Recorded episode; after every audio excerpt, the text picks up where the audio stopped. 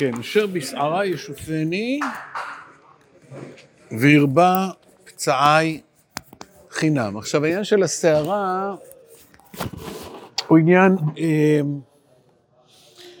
מאוד עקרוני, הוא כל כך חשוב, שבסוף, בוקר טוב, בסוף מענה השם לאיוב יהיה מתוך הסערה. אז קודם כל, אנחנו ב... אמ, אנחנו בפסוק י"ז, אשר בסערה ישופני וירבה פצעי חינם. כפתיח אני אקרא את הדברים של רבי יוסף קרא. אשר בסערה ישופני לא באורך אף דן אותי, אלא בשטף עובר. דיין שהוא דן בצדק, נותן מתון, הוא מעריך בדינו, הוא מדקדק בדין, עד שמוציא, עד שמוציאו לעמיתו. אבל איש ריבי בסערה דן אותי, ברוח שערה שעוברת לפי שעה. מי שקטרג עליי אמר לו, ואולם שלח נא ידך וגע בכל אשר לא, ואותו שעה משיבו. הנה כל אשר לא בידיך. ואף שאמר לו, אולם שלח נא ידך וגע אל עצמו ואל בשרו, לא המתין, אלא באותה שעה השיבו ואמר לו, הינו בידיך. זאת אומרת, קודם כל העניין של הסערה מתאר משהו שקורה בחיפזון. עכשיו, כשעושים דברים בחיפזון, כן, יש כזה ביטוי בערבית, החיפזון מן השטן. פה זה בדיוק ככה, כן, בדיוק הסיפור של השטן. במיוחד אם מדובר על שופט שצריך להיות אחראי, הבו מתונים בדין. פה הכל, זה, זה, זה, הסיפור המסגרת הוא, הוא, הוא סיפור מאוד קשה לקורא, מפני ש... כאילו יש פה, כן, סליחה על, ה, על ההשוואה, שניים משחקים שש באש, ותוך כדי זה משחקים, הוא אומר לו משהו, הוא אומר, אתה יודע מה, יאללה, תיקח, תעשה. מה זה הדבר הזה? אז כמובן שאיוב לא מכיר את כל הסיפור, אבל רבי יוסף קרא בפרשנות, אז הוא מביא את העניין הזה של הסערה, שזה דבר שקורה פתאום. זה לא דבר שיש בו את מידת המתינות הנדרשת. אמ, שוב, העניין של הסערה פה, הזכרנו את זה כמה פעמים, אבל זה דבר שחוזר שוב ושוב בספר איוב, ההשוואה בין עולם הטבע לבין עולם הגמול. והסערה לצורך העניין הזה מתארת כוחות עצומים שבאים בצורה לא מדוקדקת. לפעמים דברים קורים, הם קורים לאט, הם קורים בצורה מתונה, צו לצו, צו לצו, קו לקו, קו לקו, זה ער שם, זה ער שם. סערה, כן, אנחנו עכשיו עומדים בעיצומה של מלחמה, הכל קורה בעוצמות מאוד מאוד גדולות, במספרים עצומים, ונדמה שההתייחסות לפרט שנמצא, שנמצא באיזשהו מקום, היא הולכת לאיבוד. זאת אומרת, פרט שהיינו מתייחסים אליו בצורה נקודתית, ממוקדת, אחראית. בימי שלום, כשיש מלחמה, כשיש סערה, זה היחיד מאבד את ייחודיותו, והוא נבלע בתוך השטף של הדברים העצומים שקורים פה. זה בדיוק הדוגמה של הסערה. אני מצרף לזה מה שכתוב באסון הכי גדול שבא על איוב, על הבנים שלו. והנה רוח גדולה באה מעבר המדבר ויגע בארבע פינות הבית, ויפול על הנערים וימותו. רוח גדולה זה בדיוק סערה. אמ, גם הפסוק הבא, לא יתנני השב רוחי כי ישביעני ממרורים. אין פנאי, אין הפוגה, עוד. דבר רודף דבר, אסון רודף אסון. אה, אה, הודעת איוב אה, רודפת הודעת איוב. אין, אין, אין הפוגות, זה איזושהי סערה עצומה. ובתוך המילה הזאת, סערה,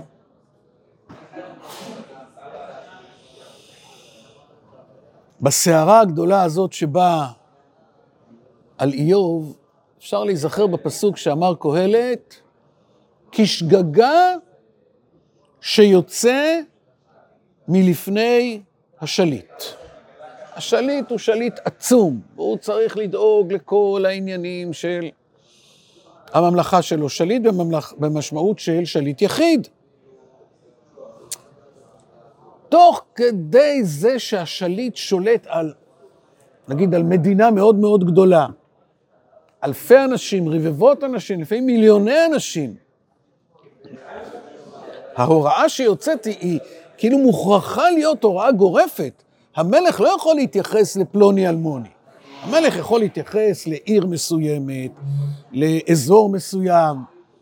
אז כמעט על כורחך, כשהמלך ייתן איזושהי הוראה, בסוף בסוף יהיה שם מישהו שנפגע מזה בצורה לא מוצדקת. כשגגה שיוצא מלפני השליט. זאת אומרת, אם היינו הולכים לשליט והיינו אומרים לו, אדוני המלך, שאתה נתת הוראה כזאת וכזאת, אתה יודע שבקצה יש שם מישהו שנפגע בצורה לא הוגנת? אז המלך יכול להגיד, טוב, אני באמת מצטער, או שאני לא התכוונתי, אבל הוא השליט, כשגגה שיוצא מלפני השליט, לפעמים השליט אומר איזושהי מילה,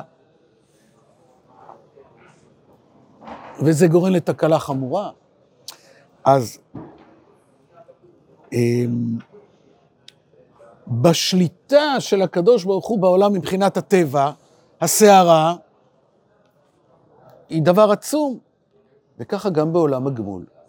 זאת אומרת, יש פה שאלה עקרונית, האם שליט ששולט במשהו מאוד מאוד גדול, יכול להתייחס גם לפרט שנמצא בסוף, בסוף, בסוף המערכת.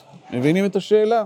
שליט לא יכול בגלל שהוא כאילו לא מספיק אה, חזק בשביל, אין לו מספיק כוח להתייחס לכל אחד. הוא אמור להיות כן אה, מספיק כוח להתייחס לכל זה מה שאנחנו אומרים. בסופו של דבר, שאנחנו מאמינים, זה בדיוק המדרש שאני אביא פה, זה גמרא מסכת מגילה. אבל לפני זה יש פה, לפני שאנחנו נותנים את התשובה, אתה כבר נותן את התשובה, אבל אני רוצה להעצים את השאלה, והשאלה היא שאלה עקרונית. האם מי שמתייחס למסגרות הגדולות, יכול להתייחס גם לפרט שנמצא בסוף המערכת? עכשיו, אריסטו, שהיה פילוסוף, היה אדם חכם, הוא אמר לא. אתה חושב שהקדוש ברוך הוא מעניין אותו מה קורה עם הציפורן שלך? אתה חושב שהוא מעניין אותו עד איפה אתה נוטל ידיים? אתה חושב שהוא מעניין אותו אם זה של התפילין נמצא בדיוק במקום או לא? או איזה אות אה, נמצאת שם בתוך המזוזה או בתוך התפילין שלך? כמו שאתה אומר לא. הקדוש ברוך הוא, האלוה, הוא מתח... מת... מתעסק עם מה? עם השמש ועם הירח ועם הכוכבים ועם הים ועם היבשה. אתה לא מעניין אותו, כן? סליחה, גם אני לא מעניין אותו, אף אחד מ... זה לא, מבחינה פילוסופית, זה לא, זה לא, זה לא נדבק, זה לא עובד ככה. עכשיו נגיד יותר מזה, אם מלך יתחיל להתעסק עם כל אחד שבא ודופק לו בדלת, אומר, תשמע, הוא עשה לי ככה, הוא עשה לי ככה, אז מה יקרה? הוא לא יכול להתעסק בעניינים הגדולים. זה או-או, מבחינה פילוסופית. זה או-או, או שאתה מתעסק עם הדברים הגדולים כי אתה המלך, שוב, אתה מחלק סמכויות, אתה צריך לפקח על מי שנתת לו סמכות, שבאמת הוא יתפקד בצורה נכונה וכן הלאה וכן הלאה. אתה לא יכול לבוא ולהתעסק עם הפרט, ואם אתה תתעסק, תתעסק עם הפרט, זה מה שיתרו אמר למשה, נבול תיבול. כל העם עומדים על משה מן הבוקר עד הערב. עכשיו, משה שם עוד לא מנהל מדינה, הוא מנהל עם. הוא לא מנהל מדינה, הוא לא מנהל כלכלה, הוא לא מנהל צבא, הוא לא מנהל יחסי חוץ, הוא לא מנהל אה, חקלאות, הוא לא מנהל המון המון דברים שאתה צריך לנהל במדינה. ועדיין, מה אומר לו יתרו? נבול תיבול. אתה לא יכול. קח לך שרי אלפים, שרי מאות, וכן על זה הדרך. מה אומרת על זה הגמרא מסכת מגילה? אמר בי יוחנן, כל מקום שאתה מוצא גבורתו של הקדוש ברוך הוא, אתה מוצא ענוותנותו. ענוותנותו לא במשמעות של מישהו שהוא ענב, אלא ענוותנותו זה היכולת להתעסק בפרטים הכי קטנים שאפשר. דבר זה כתוב בתורה, ושנוי בנביאים, ומשולש בכתובים. כתוב בתורה כי השם אלוהיכם הוא אלוהי האלוהים ואדוני האדונים. וכתיב בתרי, פסוק אחד אחרי זה, זה פסוק בספר דברים, עושה משפט יתום ואלמנה. מי זה היתום הזה? מי זה האלמנה? הם אנשים בשולי החברה, אף אחד לא סופר אותם, אף אחד לא מתייחס אליהם. אז השם הוא אלוהי האלוהים ואדוני האדונים, עושה משפט יתום ואלמנה. שנוי בנביאים, כה אמר עם ונישא, שוכן עד וקדוש שמו, מרום וקדוש אשכון, וכתיב בתרי, ואת דקה ושפל רוח. משולש בכתובים נכתיב סולו לרוכב בערבות ביה שמו, זה פסוק בתהילים, וכתיב בתרי אבי יתומים ודיין אלמנות. זה לא הדבר ההגיוני, זה לא הדבר שעולה במחשבה באופן ראשוני, זה לא הדבר שהוא בכלל יכול להיות אפשרי, זה חידוש. זאת מהפכה במחשבה, שמי שמתעסק עם הדברים הגדולים, יכול להתעסק גם עם הדברים הקטנים. ככה בכוחות הטבע העצומים, עוד שהסופה, עוד מעט תדבר על הסערה ועל ה... על הסערה, כן? מתעסק גם עם איפה ירד גשם ואיפה לא ירד גשם, וגם, מה שיותר חשוב לענייננו, העניין של הגמול, שחוץ מהשמש והירח והכוכבים וכל הכוחות הפיזיקליים העצומים שבאים לידי ביטוי איפה? בסערה, לתת לאיש כדרכיו וכפרי מעלליו.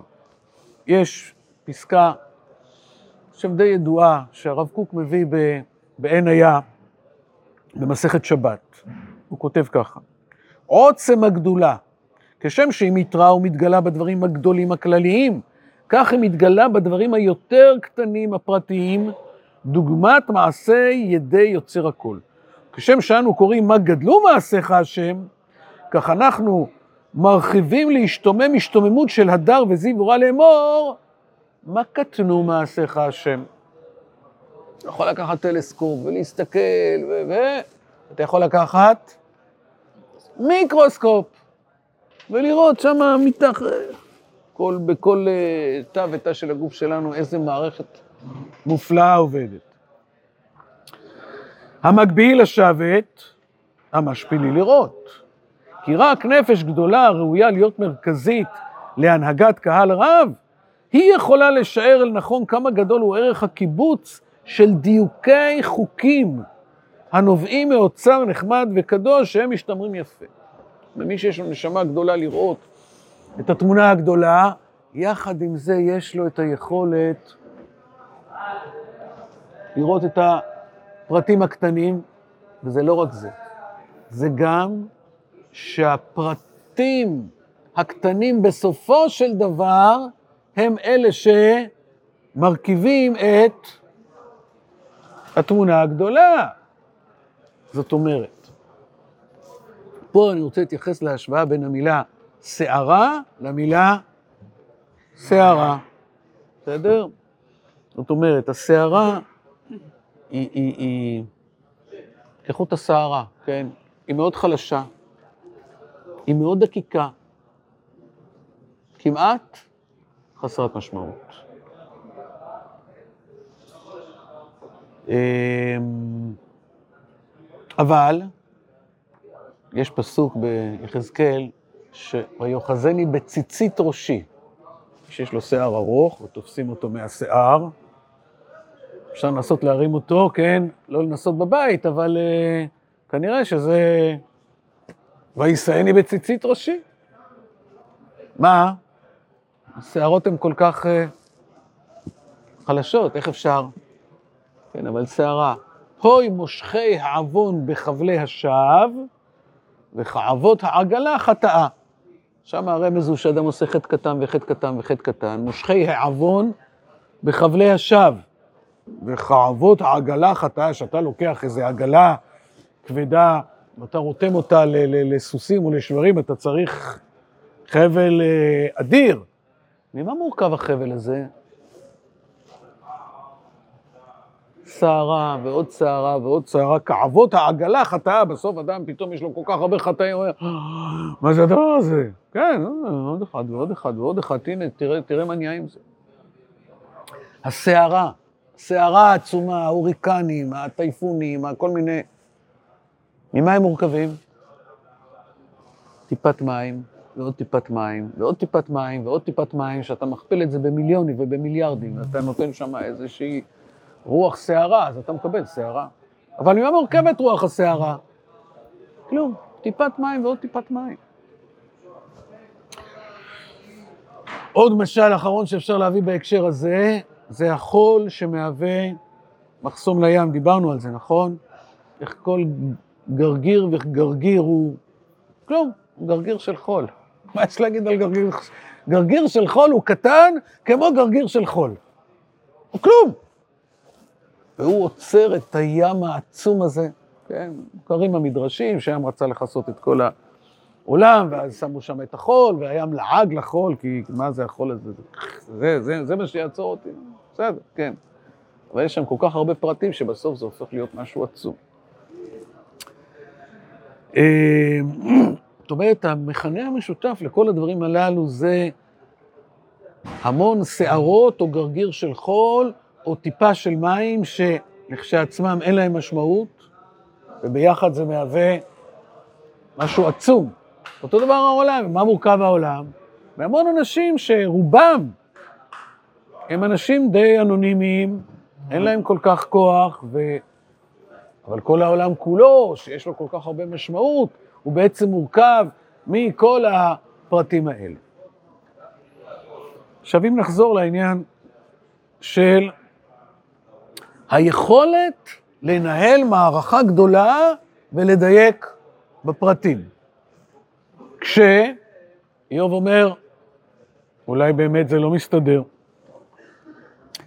אז הגמרא במסכת בבא בתרא, בסוף פרק ראשון, שם בדף ט"ז, מביאה את הטענה הזאת של איוב בצורה מאוד מיוחדת, שקשורה לשם של איוב, וכמובן הטענה שלו שמה?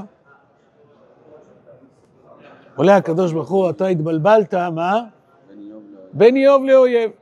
אשר בסערה ישופני צאי חינם, אמר רבא איוב בסערה חרף ובסערה השיבו. בסערה חרב דכתיב אשר בסערה ישופני, אמר לפניו ריבונו של עולם, שם הרוח שערה עברה לפניך ונתחלף לך בין איוב לאויב. בסערה השיבו דכתיב, ויען השם את איוב מן הסערה ויאמר. עכשיו הגמרא פה תביא את הדוגמאות שחלקן כבר פגשנו, של המון דברים שהם דברים מאוד מאוד קטנים, ולכאורה הם לא מספיק חשובים כדי לדייק בהם, והקדוש ברוך הוא אומר לי, תראה, איך שזה מוכרח להיות מדויק. אזור נא כגבר חלציך ואשלך והודיעני, אמר לו, הרבה נימין בראתי באדם. נימין זה, פה הכוונה לשערות הראש. וכל נימה ונימה בערתי לה גומה בפני עצמה, שלא יהיו שתיים יונקות מגומה אחת, שאלמלא שתיים יונקות מגומה אחת מחשיכות מאור עיניו של אדם. בין גומה לגומה לא נתחלף לי, בין איוב לאויב נתחלף לי. שוב, זה יכולות להיות שערות הראש, זה יכול, יכולים להיות הנימים של אדם, או העצבים, או כל מערכת אחרת שנמצאת בגוף שלנו, ואנחנו יודעים שלפעמים איזושהי מוטציה זהירה, שאתה צריך מיקרוסקופ בשביל ללמוד עליה בכלל, זה גורם ל... לא עלינו למחלות, למומים, לפגמים מאוד גדולים. המשך הפסוק הוא שם, מפילג לשטף תעלה. הרבה טיפים בראתי באבים, וכל טיפה וטיפה בראתי לדפוס בפני עצמה, שלא יהיו שתי טיפים יוצאות מדפוס אחד, שאלמלא שתי טיפים יוצאות מדפוס אחד, מטשטשות את הארץ ואינה מוציאה פירות. בין טיפה לטיפה לא נתחלף לי, בין איוב לאויב נתחלף לי. והמשך הפסוק שם, ודרך לחזיז קולות. הרבה קולות בראתי באבים. וכל קול וקול בראתי לו שביל בפני עצמו, כדי שלא יהיו שתי קולות יוצאות משביל אחד. שאלמלא שתי קולות יוצאות משביל זה, משביל אחד, מחריבים את כל העולם. בין קול לקול לא נתחלף לי, בין איוב לאויב נתחלף לי. הידעת עת לדת יעלה סלע. שוב, כל זה לקמן פרק ל"ח. היינו יכולים ללמוד את זה שם, אבל חז"ל הביאו את זה על הפסוקים כאן, לכן אנחנו לומדים את זה כאן. מה זה הידעת עת לדת יעלה סלע? יעלה זו אכזרית על בניה, בשעה שקורעת ללדת עולה לראש ההר כדי שיפול ממנה וימות. ואני מזמין לנשר שמקבלו בכנפיו ומניחו לפניה. ואלמלא מקדים רגע אחד או מתאחר רגע אחד מיד מת, בין רגע לרגע לא נתחלף לי, בין איוב לאויב נתחלף לי. כן, שוב הסיפור הזה של הנשר שבדיוק מקבל, זה כנראה סיפור שהוא לא אמיתי, אבל כמובן שיכול להיות משל לאיזושהי יעל שיולדת שם בין קיקי הסלעים, והוולד הזה שנולד עכשיו, איך בדיוק הוא אמור להסתדר על אה, איזשהו מקום שיכול להיות אה, מסוכן? כשנגיע לפרק ל"ח, בעזרת השם, בעזרת השם, נדבר גם על הדבר הזה. חולל איילות תשמור, זה המשך הפסוק, איילה זו רחמת צר. בשעה שקורעת ללדת, אני מזמין לדרקון שמקישה בבית הרחם ומתרפא ממולדה. זאת אומרת, הרחם הוא, הוא סגור, וצריך משהו ש... שיאפשר את הפתיחה שלו. אחרת, הוולד ימות וגם האמא תמות. ויש פה איזשהו תהליך ביולוגי שפתאום משחרר, כי אם הרחם הזה היה נפתח לפני כן, מה היה קורה? הוולד היה מת, הוא היה נפלט החוצה והוא היה מת, אז צריך שהוא יהיה סגור ומהודק, מהודק באופן כזה שלא יכולים להיכנס זיהומים מבחוץ, ופתאום בשלב מסוים זה נפתח. ככה זה גם אצל בני האדם. הרופאים עד היום לא יודעים למה תהליך הלידה מתחיל כשהוא מתחיל. הם יודעים המון המון דברים, יודעים לתאר איך זה קורה, הם לא יודעים מה הסיבה לזה. חולה לילות תשמור, איילה זו רחמת צר, בשעה שקורעת ללדת, אני מזמין לדרקון שמקישה בית הרחם ומתרפא ממולדה. מערכת שהיא מאוד סגורה, מאוד מהודקת, ופתאום היא נפתחת. ואם ואלמלא מקדים רגע אחד ומאחר רגע אחד מיד מתה. בין רגע לרגע לא נתחלף לי, בין איוב לאויב נתחלף לי. זאת אומרת, ההסבר הזה של ויען השם את איוב מן הסערה, הפירוש שבאמת הוא מתגלה בסערה העצומה, אבל לא נבצר ממנו להתייחס בדייקנות, לא לסערה העצומה, אלא לסערה, הסערה הזאת. כל זה קולע באבן אל הסערה ולא יחטיא. כתוב על בני בנימין, זאת אומרת, יש שם סערה והוא זורק פה אבן והוא פוגע בסערה. לא ימינה, לא שמאלה, קולע באבן אל הסערה. זאת אומרת, הנמשל פה שהעולם, גם מבחינת עולם הטבע, למרות שהוא מורכב, הוא עצום, הסערה כמשל, זה מונהג באופן מאוד מאוד מדויק. ובהשוואה כמובן לעולם הגמול, העולם מנוהל שהשמש תזרח ויהיה גשם ויהיה כל התופעות, אבל יש פה גם את הגמול לכל אדם וגם איוב בכלל הזה. אמ, טוב, עוד פסוק אחד, אשר בסערה ישופני. דיברנו איפה כתוב הפועל ישופני? רק עוד מקום אחד בתנ"ך. מה? שפיפון אצל, ה, אצל הנחש, נכון? ישופך ראש, אתה תשופנו עקב. זאת אומרת, הנחש והאדם פוגעים אחד בשני בלי סיבה, נכון? זאת אומרת, אשר בסערה ישופני וירבה פצעי חינם. זוכרים שדיברנו על המילה חינם?